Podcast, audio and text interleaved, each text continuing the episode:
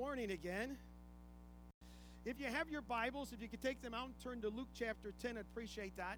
And if you do not have the message outline, go back there at the ministry counter right out these center doors and get a copy of that. When I think of Jesus, we just sang a wonderful songs about Jesus and the greatness of Jesus. I think of so many things. But one of the things that stands out to me about Jesus is his compassion. Jesus had so much compassion when you read the Gospels. Uh, Jesus loved people, didn't he? I mean, he truly, truly loved people. There, there may have been really, religious rulers who were blinded by the robes, may have been broken sinners who were blinded by their guilt, but he, Jesus reached out to them and then he loved them. He just loved them unconditionally. Jesus loved them, didn't he? And, and he gave us the challenge that you and I would go do, do it likewise. It'd be the same way. And yet we have found it hard to do that, right? We found it hard to have that radical compassion for others, don't we? Let's be honest, it's hard to do that. And it's not that we're bad people, it's just that sometimes we're just too busy. Too busy to see people around us who are actually that are dying and have desperate needs. I want to look at that value. We've been going through our values as a church, and the one this one this morning is radical compassion for Jesus, of course, first, but for people, reflect the love of Jesus. And I want to be a church that has radical compassion for people, don't you? I want to be a church that has that, uh, that we have that. I, I think we have that value, but we have room to grow in it, don't we? We have room to say, hey, let's give our hearts and minds, let's strive for that. They had that radical compassion like Jesus and reflect the love of Jesus to other people. I want to be a church that's like that. If you have your Bibles, turn to Luke chapter 10. In Luke chapter 10, uh, Jesus is about ready to tell a parable, tell a story. It's a story that has deep spiritual meaning.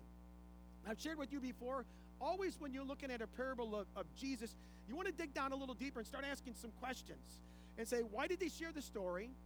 What was the purpose of him sharing the story? And what was the question that he was trying to answer in here? In this parable, it's, this one's really easy because there, the question he's trying to answer is two questions actually. They came from a lawyer or an expert of the law. Let's begin reading in Luke chapter 10, verse 25. It says, At one occasion, an expert in the law stood up to test Jesus. Teacher, he asked, What must I do to inherit eternal, eternal life? An expert in the law is someone who knew the law of Moses really well, the first five books of the Old Testament, right? And so he asked, What must I do to inherit eternal life? That's not a bad question. He, he, he, has a question concerning eternal life and he doesn't know how to get it. So it's a really, really good question, isn't it? A really good question to ask. Jesus says to him, verse 26, What is written in the law? He replied, How do you read it? Verse 27, he answered, Love the Lord your God with all your heart, with all your soul, with all your strength, with all your mind, and love your neighbor as yourself. Jesus said in verse 28, You have answered correctly, Jesus replied. Do this and you will live. Verse 29, but he wanted to justify himself, so he asked Jesus, And who is my neighbor? That becomes the second question, where he asks, Who is my neighbor? And that's the question that Jesus is answering in the parable he's about to tell. That's the question. Who is my neighbor? But before we get to that question, let's go back to the first question What must I do to inherit eternal life? We look at that from our perspective after the death of Jesus. We say, You can't inherit eternal life, right? Eternal life is a free gift. You can't earn it. There's nothing you can do to earn it. You can't buy it. You have to receive that gift. Understand that Jesus Christ died in the cross for your sins. Amen? That's how you receive it. Understand that Jesus Christ died in the cross for your sins and putting your faith and trust in Jesus, you respond there by faith. But I love the answer that Jesus gave him. He says, You're an expert in the law. What is written in the law? What does the law have to say? So the man answered with two verses, and he put them together, two verses. The first verse he got was from Deuteronomy chapter 6, verse 5. We're going to start reading from verse 4. Deuteronomy 6 4 says this Hear, O Israel, love the Lord your God. The, the, the Lord your God, the Lord is one. Then verse 5 says, Love the Lord your God with all your heart, with all your soul, with all your strength. It's a basic way of expressing in Hebrew love God with everything you've got. Love the Lord your God with your total being, is what he's saying. Give him everything. Don't hold anything back, but love him that way. Then he combines another verse with this in Leviticus chapter 19, verse 18, that says, Love your neighbor as yourself. And Jesus carried this theme into the New Testament when someone asked him, What is the greatest commandment? And Jesus shared in Matthew chapter 22, verse 37 through 39, our memory verse for this week. Jesus replied, Love the Lord your God with all your heart, with all your soul, and all your mind. This is the first and the greatest command. And the second is like it love your neighbor as yourself. So the lawyer, the expert in law, he answered correctly, didn't he? He gave the right answer. And Jesus responds by, Now go and do it. Go do exactly what you said. So the lawyer now is trying to justify himself, and by trying to justify himself, he finds a loophole here. And lawyers are good at that, right? Finding loopholes, right? They find loopholes all the time. And many of us Christians are very good at finding loopholes too. We kind of look for those loopholes to get by. And he asked the question, then who's my neighbor? In other words, if I can narrow down that definition of neighbor, then I don't have to change my lifestyle. That's what he was asking. And so he says, Love the Lord your God with all your heart, with all your soul, with all your strength, with all your mind, and love your neighbor as yourself. Well, then my neighbor is my wife. Done. I do, I, am doing that, right? I've done that. That's what he's saying. I've done that. Or my neighbor is the, this person who lives on this side of me, but not on this side. It's that side. Not this one because I don't get along, but on that side. That's, that's my neighbor, right? That's what we say. Or so often we define neighbor as somebody we love somebody that we're related to, somebody that looks like us, somebody that thinks like us, somebody that has the same political persuasion as us. That's my neighbor. And that's how we define neighbor. Jesus is going to take that definition of neighbor and he's going to expand it in such a way that this man, this expert in law, he's either going to have to change his lifestyle or going to have to admit that he's not living the command, is what Jesus is going to do. That's what this parable is all about. He's going to get this man to, to admit, I'm not living it, Lord, I'm going to have to change my lifestyle. So let's look at this passage, and we'll find that, that radical compassion of Jesus compels us past our comforts. Three steps to radical compassion for people. So let's read the story, read the parable now in verses 30 to 33, this parable. And by the way, Jesus is a master storyteller. I mean, people come up, they share things with him, and he comes up in these stories just like that, and he begins to share. Master storyteller, and he shares this. In reply, Jesus said, a man was going down from Jerusalem to Jericho when he fell into the hands of robbers. They stripped him of his clothes, beat him, and went away, leaving him half dead. A priest happened to be going down the same road. When he saw the man, he passed by on the other side. So too a Levite, when he came to the place and saw him, passed by on the other side. But a Samaritan, as he traveled, came where the man was. When he saw him, he took pity on him. Let's understand the road that he was talking about here. Uh, the man was going from Jerusalem to where? Jericho. you can to Jericho from Jerusalem to Jericho, which means he's got to go east a number of miles. Then he's going to have to turn left, and now the pathway is flat all the way to Jericho. But in that 17 miles, the elevation drops from Jerusalem in the hill hilltop country down to Jericho in the Rift Valley. It drops about 3,300 feet and it's called today the Wadi Kelt. What is a wadi? It's just a deep valley.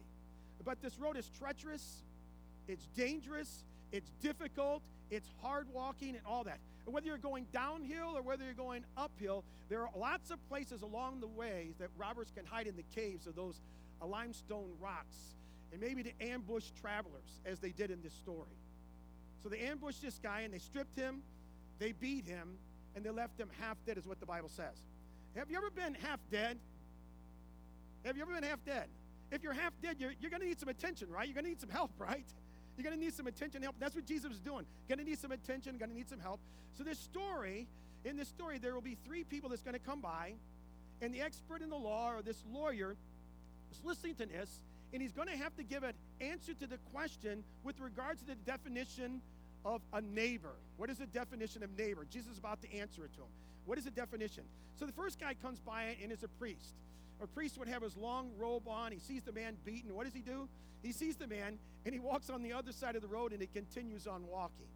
And you look at this man and say, What are you doing? Was that the whole reason you got into ministry? So you could worship God and serve God by serving people, right? That's what you're supposed to do, is serve people. In fairness to the priest, there's a passage in the book of Leviticus that says if you're a priest, and you're sanctified or, or been cleansed in the temple, you cannot touch a dead man's body. But the Bible makes it clear, Jesus makes it clear that this man is not dead. He's what? Half dead. So this priest has half an excuse of why he didn't minister to this man as he should, right? But he didn't minister to him. And so he went across the road and he continued walking on to his journey, continued to going on.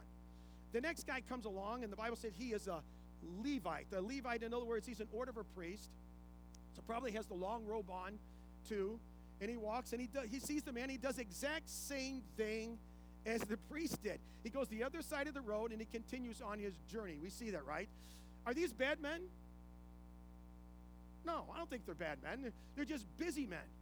Maybe his excuse is, you know, I, I, I don't know first aid. I don't have a first aid kit with me. What am I supposed to do? Or I don't have any money. I don't have any food. I don't have any bandages. What am I supposed to do? I can't help him. I got to keep going. I have an appointment. I've got to get to where I'm going, right? We do that when we pass by somebody in the road, don't we? We drive by somebody and their, their car is kind of broken down over there. We see maybe they have a flat tire. And we say, you know, I, I don't have a degree in changing tires now. And we say, I don't have this or I don't have that and I can't do this and I can't do that. And, I, and I'm in a hurry. I mean, look at me. I'm all dressed up. How can I get down and help this person, right? Or we say, Boy, I've got an appointment and I cannot be late for this appointment. We make all kinds of excuses. And maybe we take out our cell phone and we call maybe a tow truck or somebody for them or something like that. But you see what I'm saying? We, we look in the area of Rochelle and the surrounding areas. We say, We can't reach everyone for Jesus, right? We say, I can't reach everyone for Jesus. What are we going to do as individuals, as followers of Jesus Christ? What are we going to do as that? We all need to look at in front of us, look in front of us, there's somebody there. Except you were sitting in front. I'm here, right? So I'm here. So you guys are in the front row. I'm here. You look to the left of you. Well, that would be this way. Be your right. Your right of you. There's someone there. You look to the other side. There's someone there. Take your pick. You need to reach them for Jesus. Not only in church, but we're out there in the world. There's someone in front of us. There's someone to the right of us. There's someone to the left, left of us. We need to reach them for Jesus. We need to share Jesus with them. We need to somehow show Jesus to them. Is that that's what we're called to do, right? Every one of us to show Jesus to them. Then what happens? A third guy comes along. And the Bible says he's a Samaritan. In contrast to the first two people, we need to understand what Samaritans were, and some of you may not understand. If you look at the land of Israel, my hand represents the land of Israel. It's a land mass of about the size of the state of New Jersey, okay? That's how big uh, uh, Israel is. On the western side would be the Mediterranean. On the eastern side would be the desert. Uh, it, it's really what it is. Is a it's uh, kind of joins two continents. Got a roadway between two continents. But as you go here, it, one one time it was all Israel, but until it was divided. Now just the southern part is really Israel. Down here in the southern part you have Judah. At the northern part you have Galilee. Right. The northern part's Galilee. The southern part is Judah. But in between here, right in the center of here, you have this land called Samaria. And the people that lived in this land were Jews who had intermarried with the invading Assyrians. So the Jews to the north in Galilee and the Jews to the south, down in Judah and Jerusalem and those areas, they looked at the land of Samaria as, as polluted and defiled. And they looked at the people that lived in this land as polluted and defiled. And they looked down upon these people.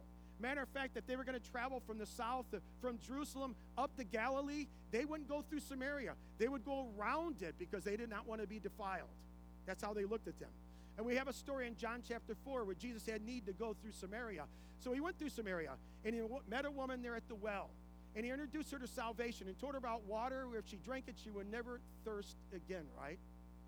Suffice to say that the Jews to the north and the Jews to the south, they hated they hated the people of Samaria. They hated those Jews. They couldn't stand them. And the, and the Samaritans, the, the feeling was mutual. They couldn't, they couldn't stand them. They hated them. And so he's telling this story, and he's including the Samaritan with the Jew, understand how they feel about each other. They hate each other. They do not like each other at all. So a Samaritan came along to a Jewish man. They would listen at, What? What are you talking about? who was stripped of his clothing, beaten, and left half dead. So, the first step to radical compassion for people here's your outline. Here's your first fill in the blank there. Open our eyes to those in need. Open your eyes to those in need. The Bible says in verse 33, he took pity on him. That word pity could be translated at compassion, had compassion on him. He saw him. To me, that's the key to compassion. He saw him, he had compassion on him, he took pity on him. In other words, in the original, what it means, a word that means deep emotion that flushes itself on action. He just didn't have pity or, or compassion, but it flushed himself out in action, is what it's talking about there. In other words, instead of saying somebody's got to do something, he says, I've got to do something. Doesn't point it to everyone else. I've got to do something myself. I've got to do something about this. So the Samaritan, he opened his eyes. His eyes were open, right? His eyes were open. So must ours. Our eyes must be open. We must open our eyes to the needs of those around us. And it sounds so simple, but it's it's really difficult to sometimes. Because if you're like me, I'm a very focused person. You may not know this about me, but I'm very focused. And I can walk around with, I mean, I notice a lot of things around me. My wife can tell you, I can notice if something's moved. But if I'm doing something or I'm going into DeKalb or Rockford to go get something, I'm focused. I'm in the store to go get exactly what I went there for, get it, and I'm gone out. I've got to conquer it. I'm that con- kind of conquering person. If I'm out doing a project at the house, I'm so focused, I'm oblivious to what's around me. And sometimes what we need to do is take a step back and take our, our hands down from our side and just look to the left and look around and look to the right and see others around us. We need to open our eyes and ask God, give me eyes to see the needs of other people. There's desperate needs all around us wherever you go. Not just in, in maybe in our homes, with our neighbors, in our workplace, at stores, walking, just going for wherever we go. God, open our eyes and the Samaritan, he opened his eyes. With the first two, the priest and Levite, didn't have open eyes. So that's the beginning. We have to open our eyes to the needs around us. The second step to radical compassion for people as we see, it gives generous, give generously to those in need. Give generously. Let's look at verse 34 and 35. He went to him and bandaged his wounds, pouring on oil and wine. Then he put the man on his donkey took him to an inn, and took care of him. The next day he took out two silver coins and gave them to the innkeeper. Look after me, he said, and when I return, I will reimburse you for an any extra expense you may have. That's a big deal because this Samaritan had compassion and met needs, and it cost him something. It cost him. It's always going to be a sacrifice. It's always, always going to cost you something when you show radical compassion for someone. You realize it. It's going to cost you, so expect that. The wording there in regards to oil and wine, what it says, is probably just an old expression to say that he gave medical attention and he met physical needs. That's all it really means. He gave medical attention he met physical needs. Bandaged his wounds with oil and cloth and given him wine to drink is what he did. But he was probably there in the heat, just exhausted and beaten and he's half dead. And so this man comes, the Samaritan, and puts this man who's been beaten on his donkey. So now the Samaritan is walking, isn't he? He's walking. And he's leading this animal along with this man that's half dead on his donkey. And you have to be thinking yourself, is he thinking about his own risk? Is he thinking about himself? Is, is he thinking, I could be killed here as well? I could be beaten. Is this a scam? Is somebody going to ambush me right here? Eh, I don't have enough money for my own journey, and now I have this. But the Bible tells us he just met the man's needs, is what he was doing. He met the man's needs. He met the need, and then he got to the end, probably a hostel of some sort to him, where the man could have food, water, and sleep could be provided at the inn. But he gives the innkeeper, the Bible says, two silver coins or two Greek denarii. One Greek denarii was the equivalent of one day's wage of a laborer. But he gave two days two days' wage, which would, would be sufficient for three weeks of food and lodging. Think about giving somebody that amount of money. Here's enough money for three weeks of food and lodging. So he gave a lot. Did he, would you agree? That was a lot for three weeks of food and lodging that time. But there was more. He didn't stop there. He didn't say, oh, that's enough. That's enough. I've given enough. He said, whatever else you spend, go ahead and spend it. When I return, I will reimburse you the full amount. I'm going to reimburse you. I'm going to give you all it is. He already gave a lot, but he's willing to give more. Whatever it takes, right, is what he's willing to do. And you look at that. Wow, you look at this. That's shocking what, what was happening there. But the shocking part that if you would ask that expert in the law, that lawyer ahead of time, there's going to be one of these guys who's going to show compassion to a neighbor, and you have the priest, the Levite, or the Samaritan. For that expert in law, the Samaritan wouldn't be third on the list. He it's going, well, it's going to have to be the priest or Levite because there's no way that the hero is going to be a Samaritan. There's no way that a Samaritan is going to be nice to a Jewish man. There's no way that's going to happen. That's what he would say. It's impossible. It's not going to happen. What Jesus is saying, this is huge. Our definition of a neighbor, the walls of that definition just got blown out, is what he was doing. It just got blown out. That a neighbor is anybody and everybody that's in our pathway that may not look like us, they may not talk like us, they may not think like us, but if they have a need, and if they have a need, and I'm a messenger of Jesus, and I'm a follower of Jesus Christ, and I say I'm a follower, that I put my faith and trust in Jesus, then I have to show radical compassion to that person, is what he's saying. Whoever it is, doesn't matter. I have to show radical compassion. I'm obligated to do that because they're my neighbor, right? That's what he's saying. To do that, it's always, always going to cost you something. And, and it may be as easy, as simple as giving attention with open eyes to a need.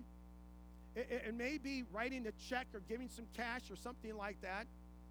It may be being late to an appointment. It may be getting your clothes a little dirty. You know, I'm all dressed up, getting clothes a little dirty. And there may be a risk involved. Anytime you're going to show radical compassion for others, there's going to be all that involved. One of those involved at least. There's going to be a sacrifice. There's going to be a cost, is what he's saying. And the Samaritan was willing to pay the cost. It reminds me of a time where Jesus was meeting with some religious big shots for dinner. And this lady just broke in unannounced and uninvited and, and, they recognized her from the streets, and she got down on her knees and she began to worship Jesus. And those religious big shots were kind of upset about that. And the host came up to Jesus and says, Apparently, you don't know who this woman is. Apparently, they didn't understand the radical compassion of Jesus because te- Jesus teaches an incredible principle right there. He says this to them Those who have been forgiven much, love much, right? Those who have been forgiven much, love much. We've all been forgiven very, very much.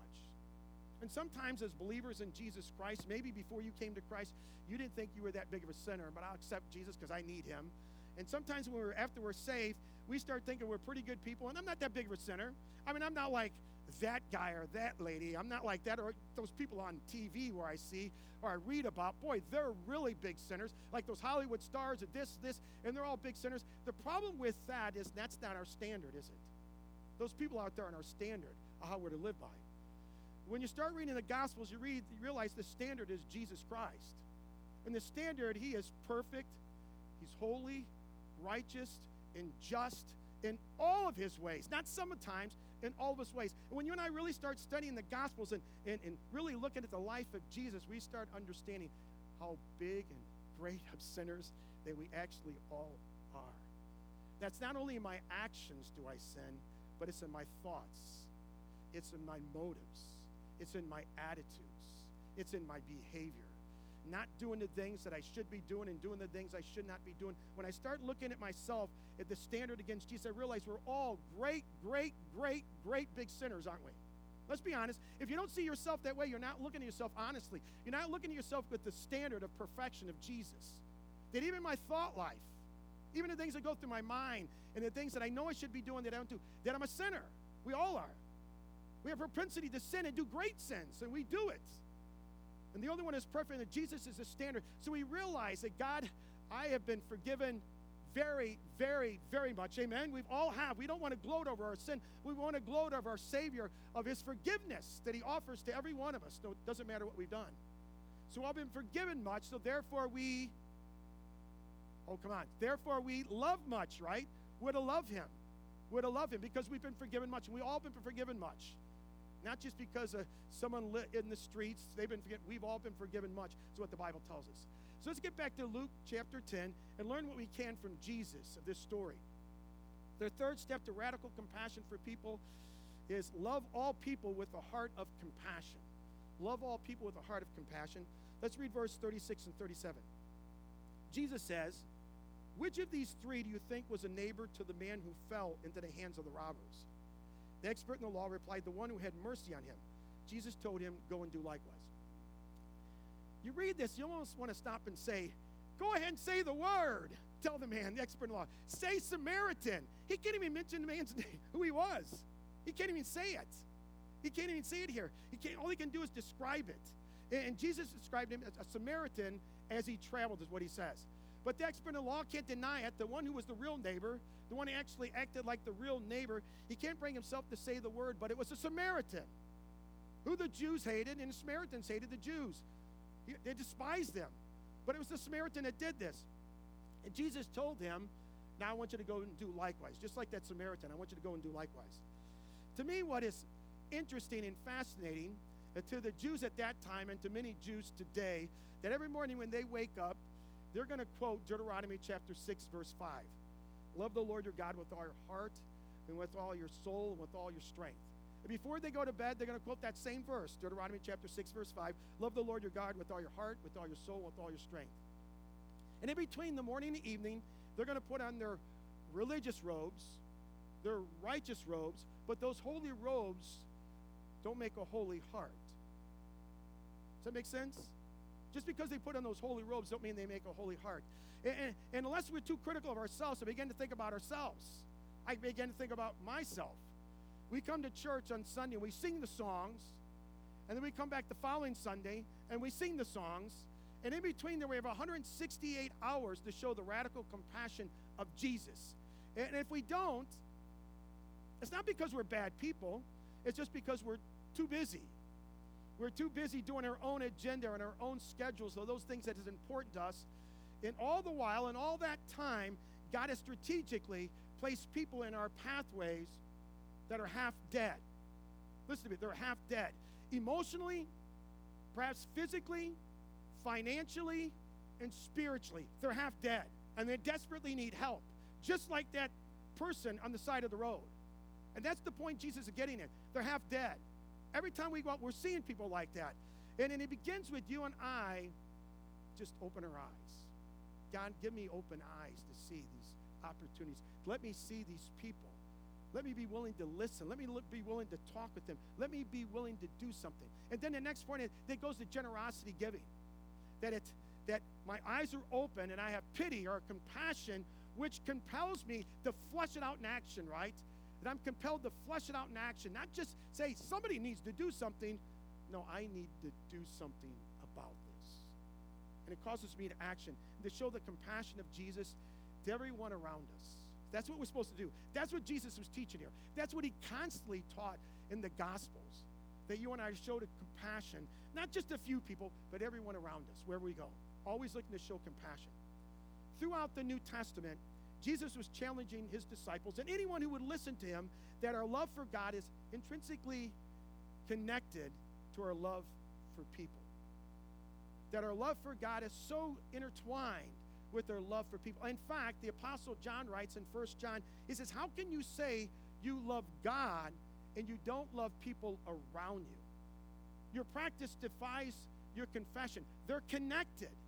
If you and I say, Boy, I have such this great love for God, but I don't love people, then you're not really loving God. Our love for people shows that we really have a love for God. And the more we love God, the more we love God, the more we love people because God loves people. And we want to do what God calls us to do. Amen? So if I'm saying I have a love for God, it's got to be connected my love for other people. And therefore, I'll have compassion on all other people, right? They're tied together. They're tied together. When I look at this passage, I see really three philosophies of life flushed out in this passage. The first philosophy is the philosophy of the robber, who basically says, What, what yours is mine, and I'm going to take it, right? That's what he said. What yours is mine, I'm going to take it. Then you have the philosophy of the rich, r- religious who says, What's mine is mine, and I'm going to keep it. Then you have the philosophy of the righteous who says, what mine, What's mine is yours if you need it. Which one is yours? Which one is your philosophy of life? Which one do you have? We all have one of those, right? We all have one of those. We live by one of those standards. Radical compassion. The greatest example of radical compassion is Lord Jesus, who lived that out every day. Just look at the Gospels. He lived that out every day, radical compassion. But the greatest of those days of radical compassion, you know it, is the day that Jesus died on the cross for our sins. Nothing compares to that day. Do you realize that? For all of eternity, we will look, be, be looking back at that day when God demonstrated his radical compassion, when Jesus demonstrated his radical compassion. Nothing will come close to that day Well, he stretched out his arms and he died on the cross for your sins and my sins and the sins of the whole world. Radical compassion. We see it all over through the Gospels. Jesus had radical compassion for anyone and everyone, no matter who they were. They came to him. He's always willing to minister to them. Radical compassion. And I want our church, Crossroads Community Church, I want to be in a church that has radical compassion for people, to reflect the love of Jesus to those around us. I mean, we have it, but we definitely haven't arrived. I haven't arrived at that for sure. Now I'm not saying I, I've done, no, I, I'm far from that. But let's strive for that, guys. Let's strive for that. This, man, we got to have a radical compassion. Let's not wait to start it next week or next month. Let's start it today to have radical compassion for people. What kind of people would we be and, and a church would be if every day we looked to have radical compassion for someone? That our eyes would be open. We see people around us and we'd have that compassion for them.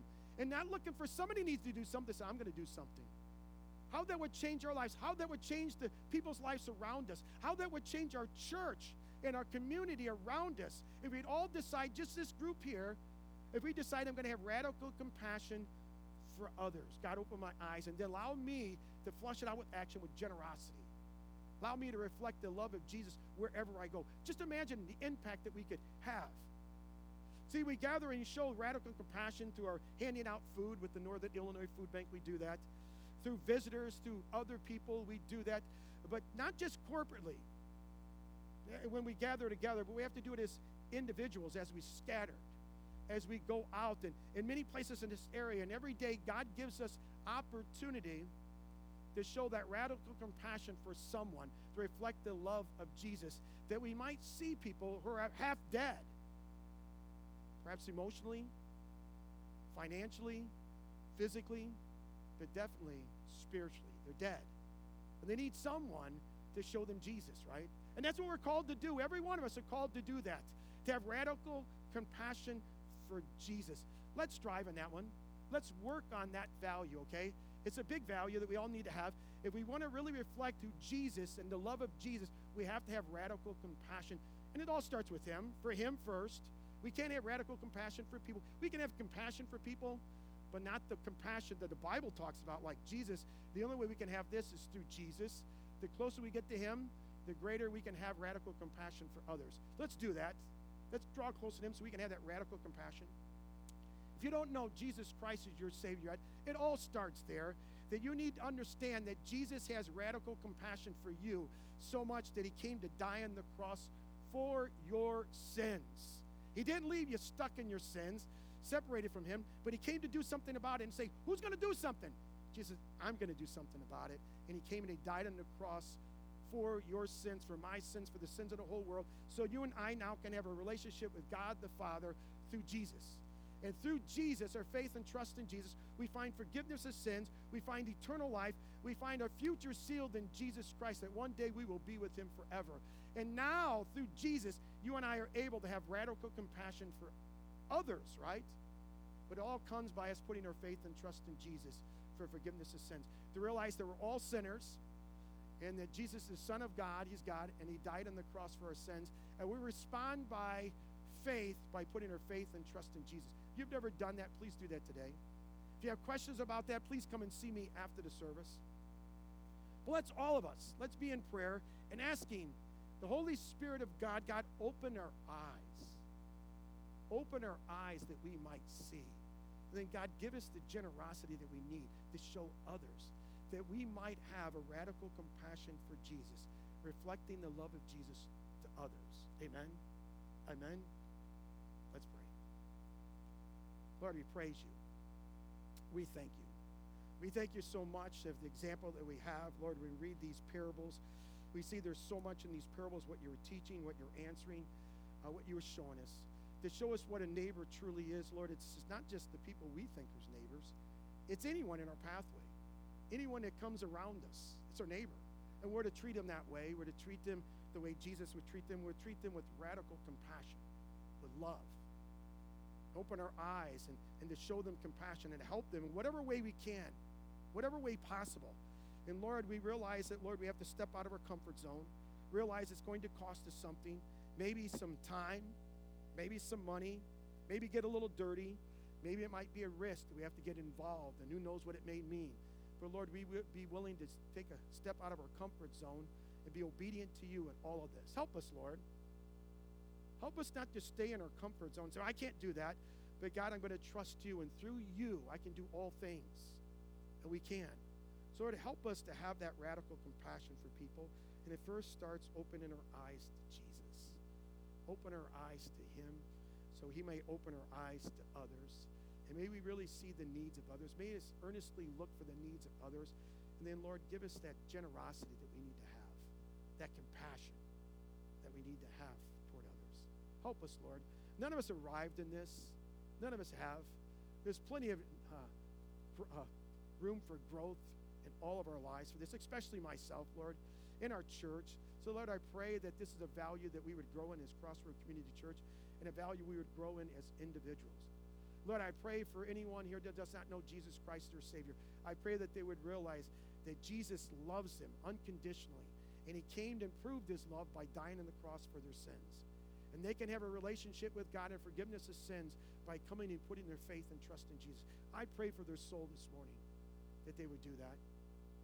Lord, help us to come to you on bended knee in humility, realizing there is no one like you. And Lord, we're never going to be able to have radical compassion for people on our own. We can't build it up in ourselves. We don't have the strength to do it. We don't have the willpower to do it the way the Bible talks about. So, Lord, the only way we're going to do this, we yield our hearts and minds to you every day, all the time, and allow you to open our eyes and give us the generosity to others and have concerns for others, then step out in faith and show that radical compassion like you did. So, as we sing this next song, Lord, we'd be willing to surrender our hearts and minds to you and say, God, I haven't done this before, and I've been afraid. I've been afraid that if I had stepped out, maybe something might happen to me, might put my life in risk. But God, I'm going to trust you every step of the way. And you're going to help me to open my eyes and have radical compassion for others. Lord, we praise you. We love you. Help us to trust you, to really trust you with our lives. Lord, we ask all these things in Jesus' name.